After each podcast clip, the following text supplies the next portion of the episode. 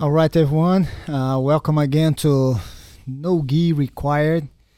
To me, I have uh, as a guest today a special friend that I happen to know for quite some time. I did not know in the beginning what was behind him, but he's a, a true artist. And the incredible thing is he's able to do so many things artistic. And he ended up doing the art of jiu-jitsu that I end up to know him and become a very close friend, Mr. Eddie Young. Um, I will have Jay jumping in and help me out because it's so many things that this gentleman does. Incredible in terms of creative. And I want everyone to know that it's amazing. And when you see it and go to his Instagram and go to the, the, the website and look into what this guy be involved with so many things in movies that people already saw and they have no idea. And the same way, it's funny the way he plays jiu-jitsu at our academy with so many little details. Now I understand why, because all the arts that he does, it's a lot of little details. And you guys will understand even more when I mention the names of all the customers, creatures, everything that he does. It's so many little things and makes the big difference. Jay, can you please compliment here all his companies, all his artistic side outside of our school? Yeah, well, I mean, the first thing that uh, welcome Eddie, you know, Thanks, Jay. But, Thanks, um, Jacques, Mister. the the thing that I I uh, think is pretty amazing learning about you, and it's it's always the thing with Jean Jacques School. I think any martial arts school, any jiu-jitsu school, you you train with people and you become good friends, but you really don't know what's behind that person. There's a, a- a sense of we're all kind of equal and we're all just here for a common purpose, and then you find out that somebody has some amazing talent or a gift, and to learn that you uh, you do these amazing uh, visual, but you started organically with sculpting and the best part is i mean you're i found out you're a valley kid so you grew up in the valley just like me and you found your passion at a young age a very young age. And what like what was your inspiration? What i know it was monster movies but do you remember that moment when you just said this is this is it. This is what i want to do f- with my life Uh, yeah, a- actually, it was it was in second grade. I was seven seven years old, and a little girl on the playground showed me this book, and it was called "Movie Monsters" by Alan Ormsby, and it talked about all the classic movie monsters: Frankenstein, Dracula, Creature from the Black Lagoon. And I was like, "Wow, this is incredible." at the very end of the book, he taught you, children, how to make yourselves into those creatures because they were all done by a makeup artist. So they had um, paper mache, Frankenstein, they had Dracula, and you, you pencil in your a widow's peak with your mom's eyelash or eye, eyebrow shader and and so on. And I was obsessed with that book. So that that was the first time something like that. O- on top me. of that, I, I'm always curious to know because I don't know how to draw. My drawing is something like I can't believe it. and I see some people that born with. Did you feel that you already have that on you in terms of drawing and have that whole creativity translate from what you have in your mind to the paper to the sculpture? Because i i- it's something that I wonder sometimes how they can do such a thing so perfect or visualize that face of the monster do you think that you you have that on you even before you i don't even know if you have to go to school to improve to get better if it's a need to because to me it sounds like you already have that on you uh second grade Right. So my answer to that would be no, I did not have the talent of drawing. I did not have anything. All I had at that time was a desire, a passion, which became an obsession. And I could not stop thinking about that.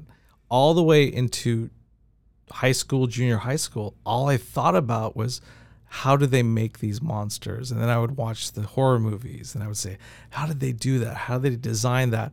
All I had was the passion. And it was not satisfied, much like a, I don't know, a drug addict or something, unless I figured out how they did that. And I had to replicate it. And, That's and, all I knew at that time. and there was a time before all this computer revolution that Yes. we have, Yes. which even makes more challenge. Right, because back then they would sculpt things out of clay, draw, you know, paint, hand paint, everything, molds. We'd make molds on things. So I would go to the bookstores, and uh, my dad would leave me in the bookstore for like an hour, and I would look go right to the movie section and find books on how they did movie special effects, and then I would learn oh, you take a life cast of the actor, they would sculpt a monster face on them, they would make a mold, they would glue it on their face when they filmed like Exorcist, like American Werewolf in London, all these monster movies that I loved. And I would learn from that. and and that became i think because one of the things i noticed in a lot of people that do well in what they love to do is they have like a goal it's like man that's what i want to do and i think that's the the main thing is a lot of people think i want to find something that i like to do in such an early age you already found that Yes, but I, I didn't know. So I was a little confused because I had parents that were immigrants, right? So they're they're Chinese, they're Asian immigrants, and I had to learn piano and music and you know, just like every other Asian stereotypical kid. The I had to Yes, I had to be a doctor or a lawyer. So my, my life was planned out. You know, you're gonna go to college, you're gonna go to medical school, you're gonna do all this stuff we want you to do. So they planned it all out and yes, they were very smart to, to do that, but they didn't realize that this particular kid was super passionate about something, so much so that I would argue with them, have got into fights with them. They're like, "What's wrong with this kid?" Because all my sisters and brothers' kids are just following. You know, they're they're listening to us. But this kid wants to make monsters. Like, how do you make money at that? You're gonna starve. You're gonna, you know. So. And, and case in point, um, going back to your story, you uh, you're having these debates, I guess, with your parents, and it reminds me of uh, Jean Jacques has a, a post that he puts on Instagram once in a while with all the great, really super successful companies. They all shared one thing in common: their beginning, where they started, and so for you. I'm sure that debate went on for a while, but just to take it to another level, you started your own studio in your parents' garage. yes. so that's just kind of like, okay, I'll study, I'll do the piano, I'll do this, but this is the beginning. And when you started doing that, did your parents take note? Yeah, well, I kind of had to uh, negotiate with them. So I realized, I mean, they were like not, you're, you're putting it very nicely, but they were like knocked down, drag out, like yelling matches and stuff. And I'm just like, I don't understand why I can't do what I, I'm passionate about. And so I, I negotiated with them. I said, if I get good grades, if I keep getting Christmas money so I can buy materials and do what I want, can I start a studio in our garage and continue doing what? And they they agreed. They said, okay, as long as you get good grades and and continue doing what we want, um, that's okay. So that was my first kind of business negotiation, if you will, to to really just do what I was so passionate about. That I couldn't. I, I literally had dreams about it, and I would wake up the next morning at five in the morning running down the stairs so I could pull latex rubber out of a mold that I had poured the night before, you know, just to see my creation, you know. So it And- was and that's another question that to me is is intriguing is how did you get inspired how do you have the vision of this character this monster or how that happened with you so early on when I was much younger, um, they always say kind of if you were if you were to imitate something, that's kind of a form of flattery. So all I knew back then is all the horror movies I saw, you know, E.T. I think came out at that time, The Thing, American Werewolf in London. I just tried creating, replicating those things.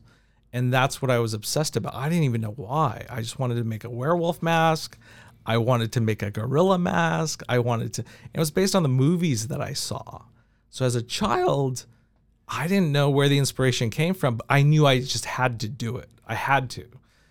As an adult and a much more mature artist, inspiration comes from everywhere. Nature, you know, go to the ocean, go to the beach, you see a rock, you see textures in it, and you can get inspired from anything. So it's very different as, as far as that's concerned. Now, let me ask you this. Um, what a lot, of, a lot of people do not know is when you design a monster or when a company comes to you guys, to your studio and say, hey, I'm making the costume of Superman. Mm-hmm. And they think sometimes everything comes from one place. And that was what I thought. But reading more about you, I understand that in every custom that, that are made, you have a little detail that comes from a different place. Mm-hmm. I really like you to to name a few of because a lot of movies that I love it and I watch so much, I had no idea pieces mm-hmm. of that action hero, that monster, came from you and mm-hmm. your company and mm-hmm. your partners. Mm-hmm. Please give me a name of some. I saw Superman, I saw Catwoman, I saw Iron Man, and a lot of the monsters that I'm not very familiar with, mm-hmm. but I know they're very huge in the video game. Eddie, please yeah. fill me in on that because it's so many and I want people to know. And like we pay attention in details in jiu-jitsu, now I'm paying attention a lot of the things that you did and the pictures that I saw, the little parts mm-hmm. that made everything look better. Right. So back in the early days of movie making and filmmaking, things were much more simpler. And you might have had one, maybe two artists design something, create something, contribute something. But these days, all these characters are so important to the movie company, to the film company. They make so many hundreds of billions of dollars, know, right? Yes. So every detail is so important.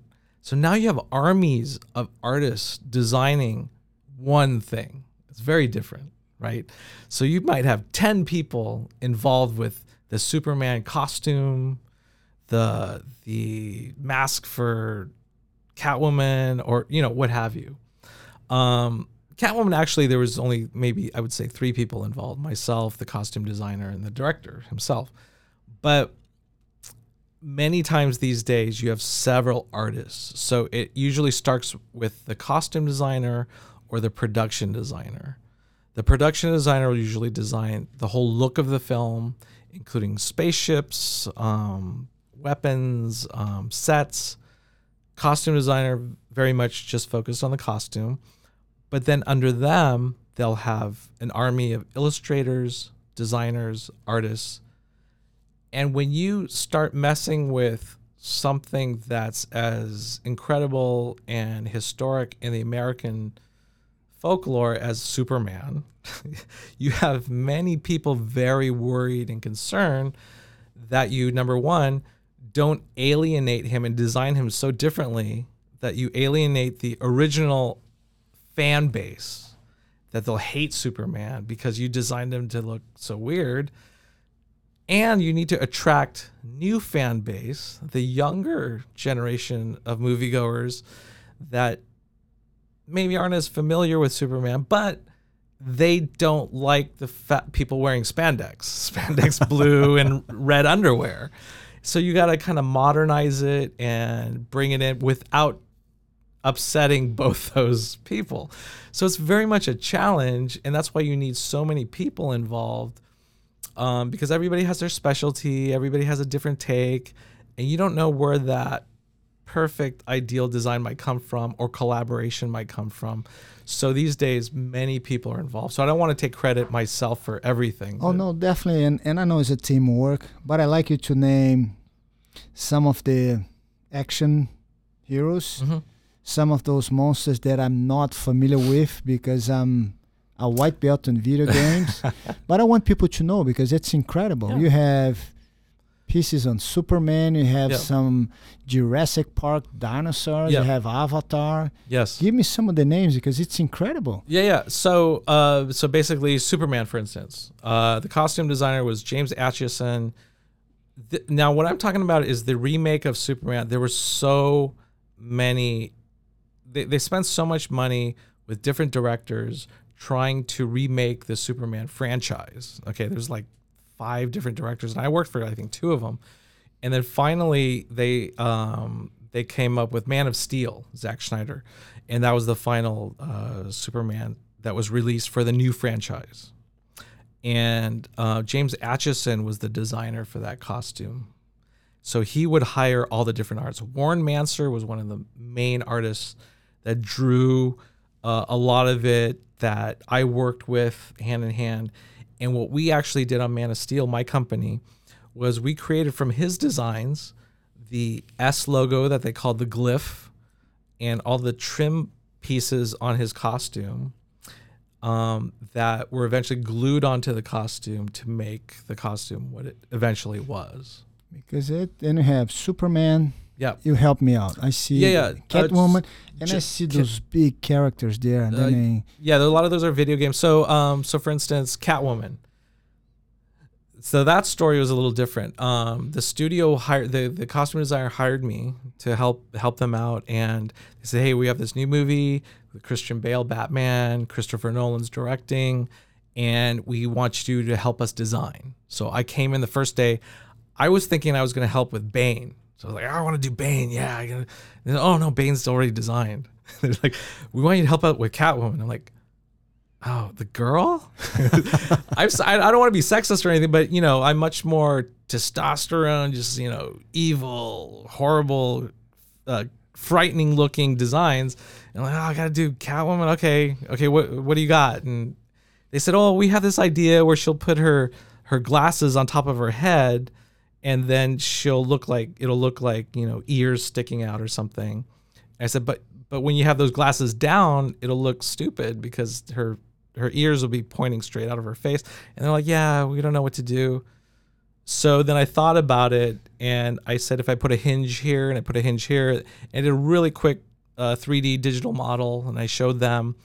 And all of a sudden, Christopher Nolan, the director, saw it. He's like, that is clever. That's that's what I want. That's great. And almost the first day, I designed the mask. And so that was really cool. And Lindy Hemming was the costume designer at the point. I have to give her credit, you know, for hiring me and telling me what they were thinking and all that stuff. And um, that was, I think, one of the most proudest moments I had because there's nobody else in between. It was literally my design. The director saw it.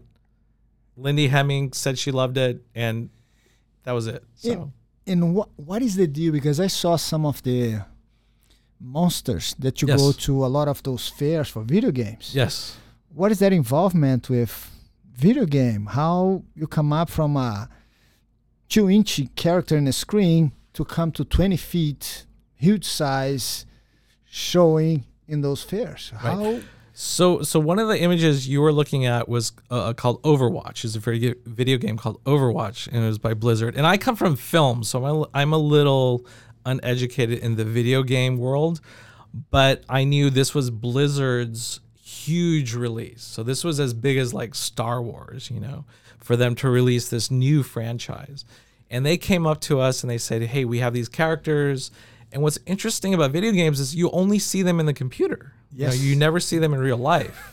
it looks real to me. Yeah, yeah. No, That's but that's real. So so whenever they call us to build something, that's very exciting because the fans get to see what it looks like in real life instead of just on a computer screen. So they called us and they said it, actually the advertising agency called us and they were called Droga 5. They were in New York. And they said we have this release of Overwatch which we're re- responsible for. Multi multi million dollar campaign, you know, it was a huge release and they said, "Here's our idea." And their idea was to release three of the characters from the video game as toy action figures, like you would buy in Toys R Us. You'd take it right off the shelf, and it's in their bubble pack with a cardboard behind it. And we want to make them 16 feet tall in three different cities in the world And I was like, wow, okay. So we never say no. We only say, okay, we'll figure it out. So I started figuring it out and I said, hey, it'd be a lot cheaper and uh, easier to do if we made it like a box, like a clear box, like you would find in a Toys R Us or something. And they, they agreed. They said, fine, that's fine. And so we started from there and we said, yeah, I think we can do this. And we budgeted it, we, you know, scheduled it. And the one thing I told them because the tight the time frame was so tight, it was literally we had three or four months to make it with one month of shipping to the different cities. Um, that I said, the only thing I ask is that Blizzard and your company cannot make any comments. It's like we got to just go. We got to make this. We don't have time. You know, we don't even know how we're going to make it, but we don't, we don't have time because there's there's 16 foot figures, three different cities, right? Please check that out because it looks awesome. And if you know the video game we're talking about, man, it's a huge, huge action. Uh, now, to me, it's like an action figure. It's not like the monster, but it's incredible. This is another example that when people come to our jiu-jitsu school to train, until the time we know that person well, we never know what's behind, what is coming to our environment. And here I am, I'm a white belt talking about to a coral belt artist because this is incredible. And uh, and I never knew until I'm start to get to know you. And not only stop on that, I think is today after so many years being training jiu-jitsu does that jiu-jitsu end up having any impact in your life in general? Private at work? Is there any any i would say benefit anything that you feel like a switch that makes you feel better? Of course, of course. It's jujitsu is integrated into my life. Like I will be doing it forever. Um, so I look at happiness, like what makes a person happy, right? And I believe it is balance of many different things. Right? For me, it's left brain, right brain. It's finance. It's romance. It's health. It's jujitsu takes care of my health, physical, everything, self confidence, mental, all that stuff. It takes care of all that. All I got to do is show up to class. and It takes care of a huge percentage of my happiness, right? That's how I look. It's a very simple way of looking at it, but seriously, it really does. And then besides that, like the psychological part, when you're about to give up, like, okay, so when I was white belt and first started training, you know, the minute somebody puts your arm around your neck, you want to tap. Now I realize I can wait a long time and half the time people can't choke me. It doesn't it doesn't really affect me. So I realized if you can wait a little bit and just stick it out and it, it, teaches me to continue fighting. Don't stop. And so many times I realize if I didn't stop, I was actually I'm fine. I could keep going. Now, with that in mind, I have a question Yes. regarding that.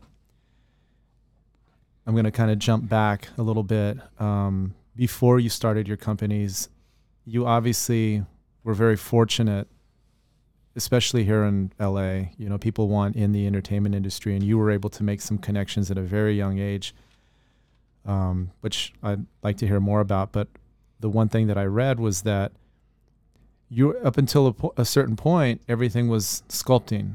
It was just hands on. Mhm. And then the digital realm took over. And that was something that was a hard sell for you. You kind of struggled with it. Did Absolutely. did you kind of I because I can see the correlation because you spent close to a year, if I'm not mistaken, before it really Yep. took hold. How did you how did you manage that? Because this is your passion we're talking about. Yep. And being told that now we're not going to be doing as much hands on. Now it's going to be behind a screen. Right. How, how did you how did you deal with that? Um, I think absolutely jujitsu helped with that. Um, I was at a point where you know Jurassic Park had come out. the the writing was on the wall. Abyss, Terminator 2, digital effects were prevalent. The age of making rubber monsters was absolutely disappearing. We were all having internal discussions about it. Everybody I worked with, oh my God, we're, we're as, as extinct as the dinosaurs. And I did not want to give up on it. I just I had a great friend named Aaron Sims who started doing Photoshop, then started doing 3D modeling, and I said, "Hey, I want to learn." And a similar thing from jujitsu was just discipline. Just go. Just show up.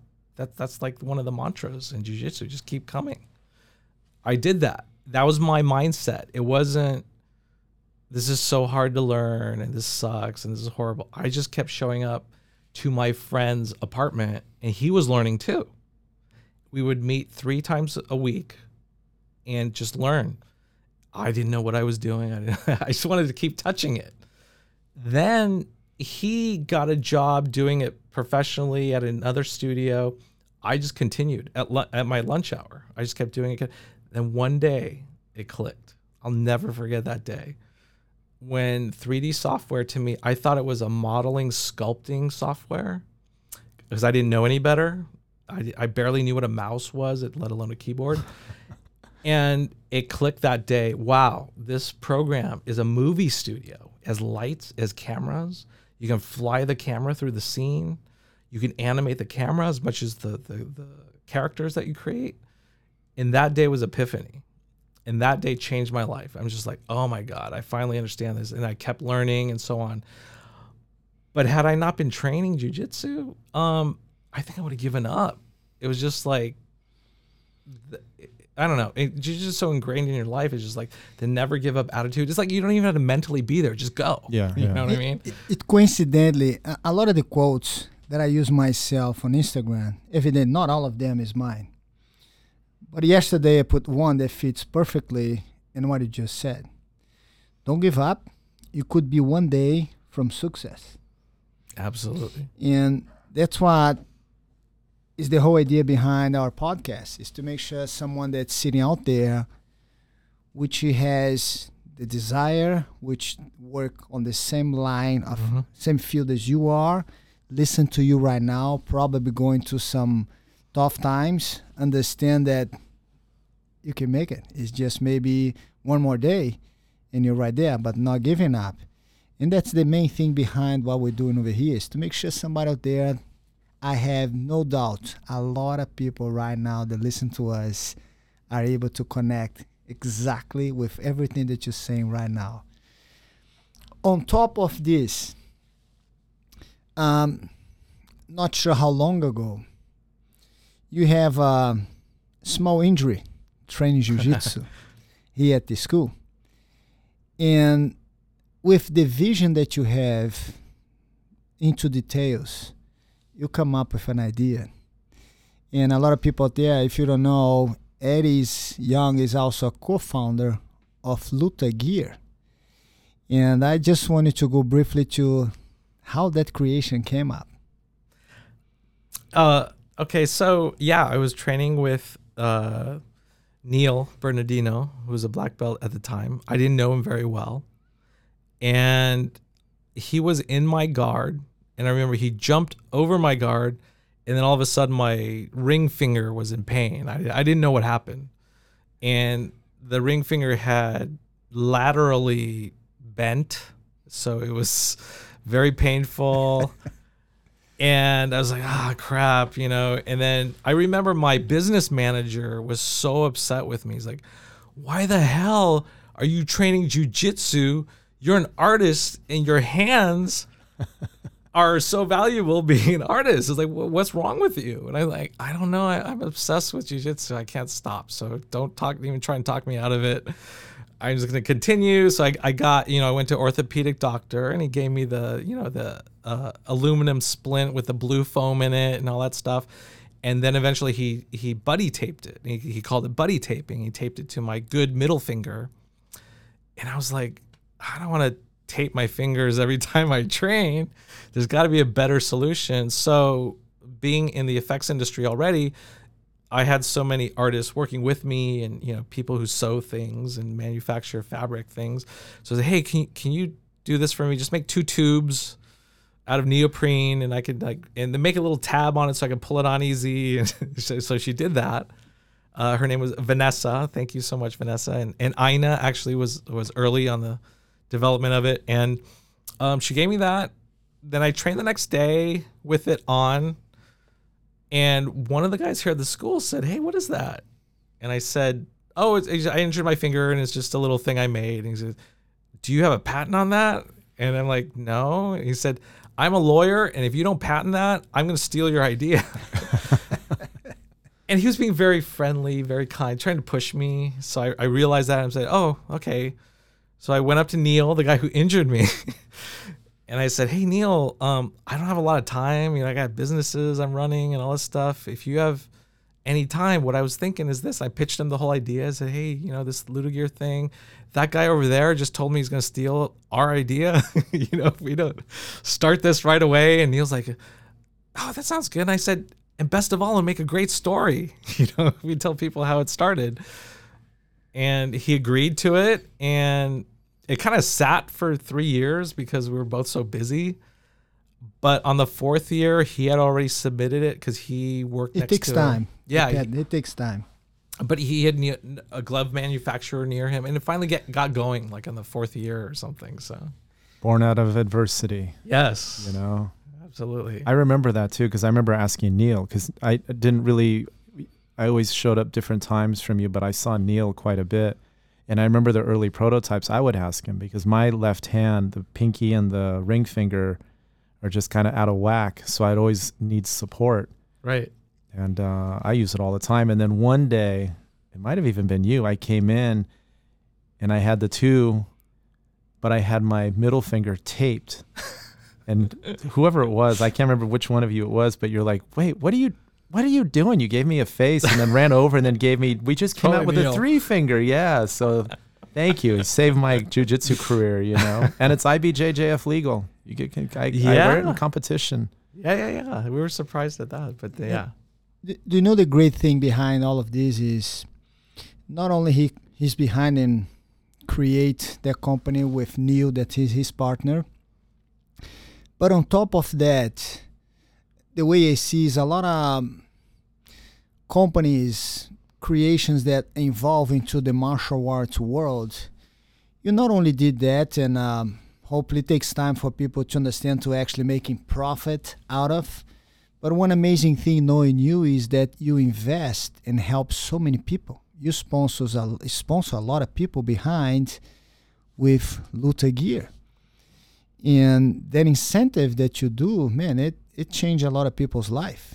Know, it's the company behind the way I see is not with the intent to just profit, but this the push that you're doing to so many people. I saw people from all over the world. Your Luta gear today is everywhere. I saw in Japan, I saw in Brazil, I saw hmm. everywhere. You go and and people sending happily pictures to you yeah. with the finger not looking so good, but with Luta gear on their hand, which is amazing. And for people there to have an idea, and I know Eddie for a long time. I don't know if you you'll be okay, but I'm gonna mention anyways.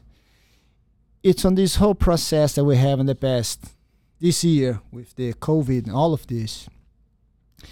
I I saw and I got a call from Eddie that at his own and using the profit of the sales of Luta gear and a lot of things, he was making mask because on the beginning of this whole scenario that with COVID, not every hospital, not every clinic actually had the protection they need. And he just went to smaller clinics with the frontline people that, regardless of having protection or not, were there helping people that they need. And I think, if I'm not wrong, he made over 5,000 masks at his own and delivered to all those places. They were actually shields, if I'm not mistaken, right? Mm-hmm. Yeah, And- face shields. This is something that he did because he cares about people, not to promote himself. But I'm here saying that because I want people to know how important it is that everyone out there that you think sometimes you cannot, you don't have enough to help someone. And Eddie just, like so many things, he just took action. He just made it. How was that, man? Because you did saved people's life doing this shield protection. How? When was the day said, "Man, I need to help"? Yeah, I think I think in the beginning when COVID started, nobody knew what was going on, and everybody. I I don't want to just say it's myself, but I'm sure everybody at home was just like, "What can I do?" I knew what I could do. I, I knew I had the machines, I knew I had the talent, I knew I had the people that we could really do something. The only thing I was missing is the connection between the hospitals. I didn't want to make something and then walk in through the front door of a hospital and say, "Hey, here's a bunch of masks." And they didn't know where it come from. They didn't know.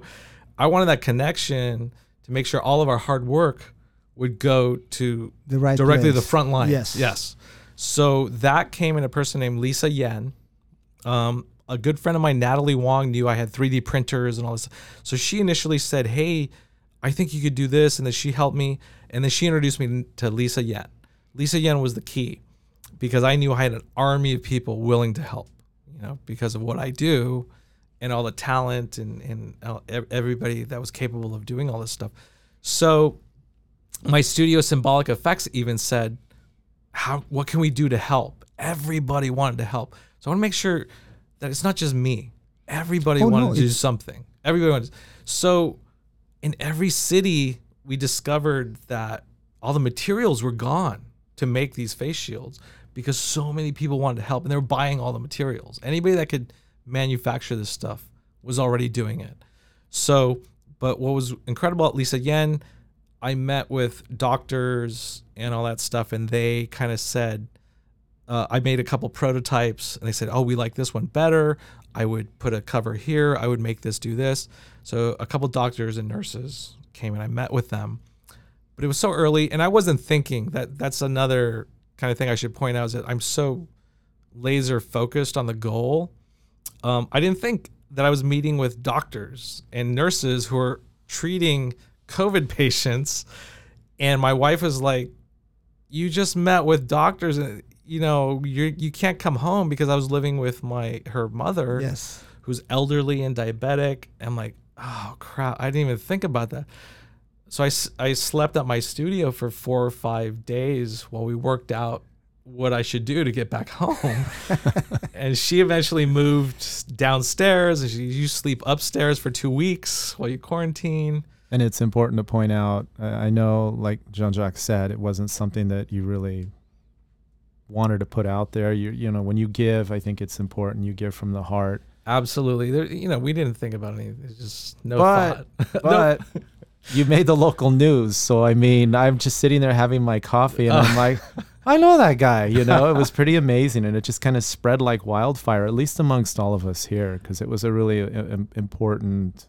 yeah, um, yeah, and it's important for me to, you know, I don't want to be on the news or anything. I just want to spread the information so that we can get more. We were working with a church um, at the time, and we were getting donations for the materials, and it was just important to me that we kept this thing going for as long as they needed. And what was wonderful about Lisa is that she focused on the hospitals that didn't have protective equipment at the time. And then after that, after things kind of calmed down, she focused on retirement homes, which everybody forgot about. Yeah, yeah. There's like news stories where bodies were piling up. So she wanted to give things to retire the the uh, old folks home, retirement homes, and she kept finding those places where uh, the regular the there was no money, and and our products were actually very helpful. So that's that that was the laser focus. That's all I cared about, and that that's all that mattered at the time. What would you say to someone that wants to wants to start it in the line of business that you are today, wants to become an artist like you are? What you do say? What what would be the few points that you would give with your experience already being through so many challenge to these people out there? number one is passion. You you cannot teach passion.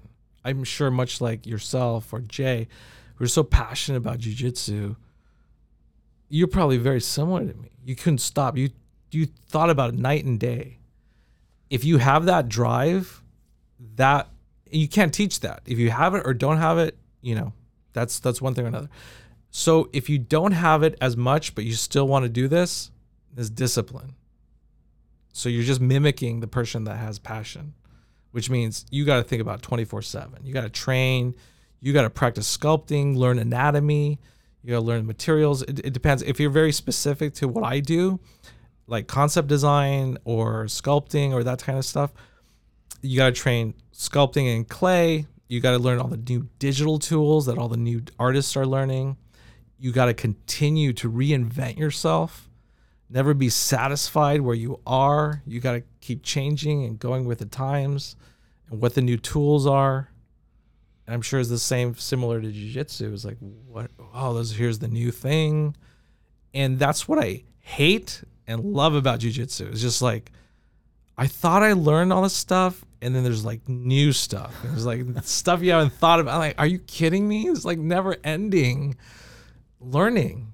And it's like, okay, all right. Well, I just have to accept that. But similar to anything, it's like everything that we do, every industry evolves. And On top changes. of that is, uh, I think it would be almost one question for two different or same subjects. What is the art means to you? And on top of that is, is there any similarity between the arts that you do in jiu-jitsu and what that means to you? Absolutely. So so art in the sense of what I do, here's how I look at it. If life was devoid, had no art in it, just imagine all the buildings, just white cubes. Imagine all the cars, white cubes. There would be no ev- clothing that people wear, whatever, gray, whatever, slacks and shirt. There'd be no artistic everything that you see today visually wouldn't exist because everybody that made a t-shirt to shoes to the building that you're in to the interior design to the car to the movies that you watch to the perfume bottle that you see to the toothpaste that you squeeze out to the toothbrush design everything is designed by an artist everything we see around us is designed by an artist and today more so than ever because of CAD design and digital and computer. Every camera that you see, every cell phone, these microphones we're using, everything's designed and it gives it a unique quality that an artist interpreted. Otherwise, it would just be like, I don't know, communist China in the 50s or something. It just look like gray buildings everybody's wearing the same clothing or something. You know what I mean? So art is so important music videos, everything, you know, sculpture. And every artist is trying to push the boundaries and take art into a new, the next level. Whether you're a video music director, whether you design uh, iPads, whether, you know, whatever it is that you do. So art is so essential.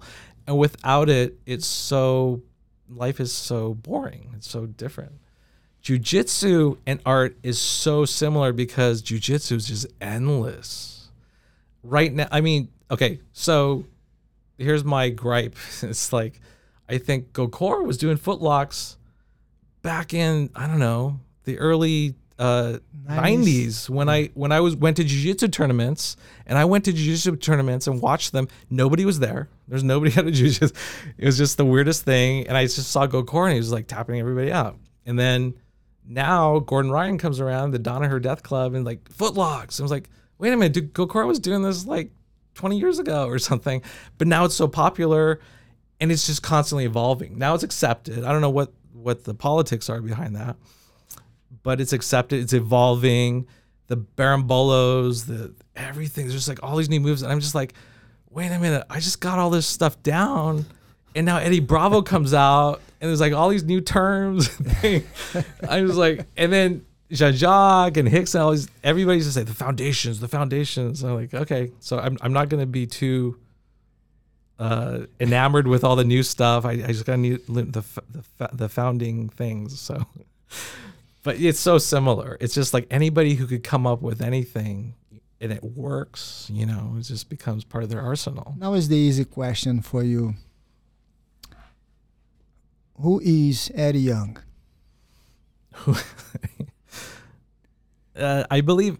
Okay, truly, I believe I'm forever the student, forever, of life because it just doesn't stop. I'm so tired. I wish it would stop.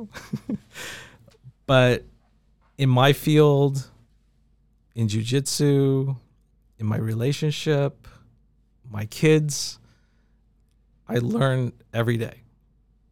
And you you can't stop. It just continues. You just keep learning new things. My kids teach me things. I learned things from the white belts here, from the black belts, from every belt here. I learned things from the new artists coming up who said, "Hey, I, I just tried this technique with this program. Is, is like produce amazing results. And i'm like oh wow wow that's amazing. It just never ends. It's just you're a student continuously. And i and i truly believe when you stop learning you're done you know? You're just you might as well just hang up the, the coat and say lie down and say okay i'm done you know but i think we're just continuously learning if, if you want to succeed or or if you're driven enough to continue and want to go to new places, you you, you have to continuously learn, you know, because it's never. I have a question. Yes. How did you finally convince your parents? You know, uh, you don't want to be a doctor, you don't want to be a lawyer, that you want to do this. At what point? When did it? When did it finally? And and right on the beginning, you said your parents said, "What's wrong with this guy?" Yeah. And I said, I think they misunderstand is what is right with this guy. Because looking today, you're right. Well, let me put it this way, Jay. I was 45 years old, and my dad was like, "You can still go to night classes. you can still get an MD." uh, uh, they, I don't think he ever relented because that was just so ingrained in his I would say 1940s thought process. You know, just like you you got to be a doctor to succeed or something. Yeah, I, I, I say this with all respect. I think our generation, you know, our family always wants what's best for us, mm-hmm. but sometimes, in a respectful way, I feel like they stopped learning.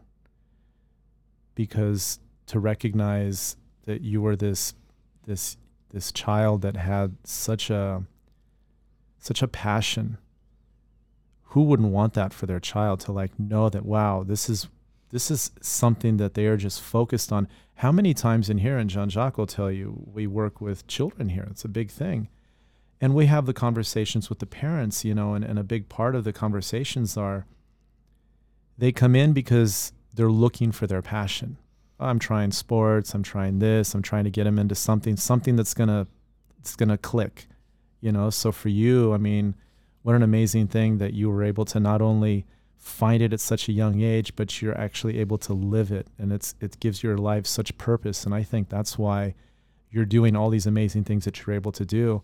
And it's also why I think you have the coolest name for your business, Deity Creative. I think that's just the best. And then I know you have the other one too, the shadow effects or symbolic symbolic so, effects. I'm sorry. Yeah, yeah, symbolic effects. But um, yeah, I mean, deity came about because people are saying, "Oh, you guys are like gods because you make things, you make life and creatures and things like that."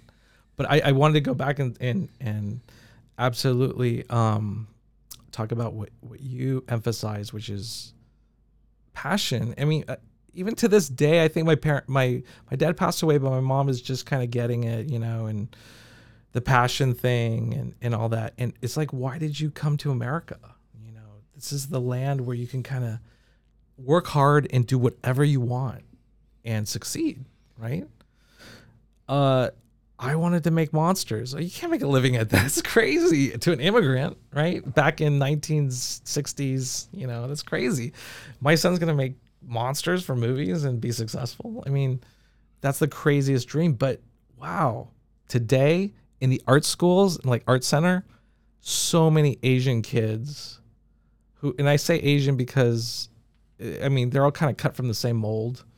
It's like you got to be a doctor, you got to be a lawyer, you got to learn piano, you got to learn violin and all this stuff, and it's all true.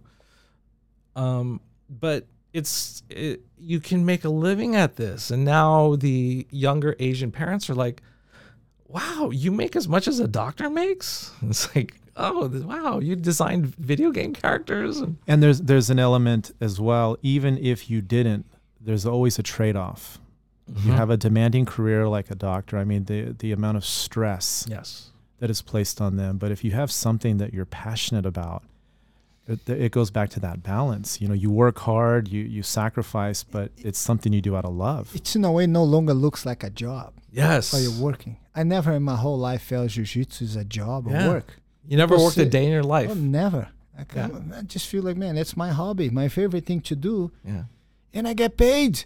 Yeah People pay me to come here. I will come for free.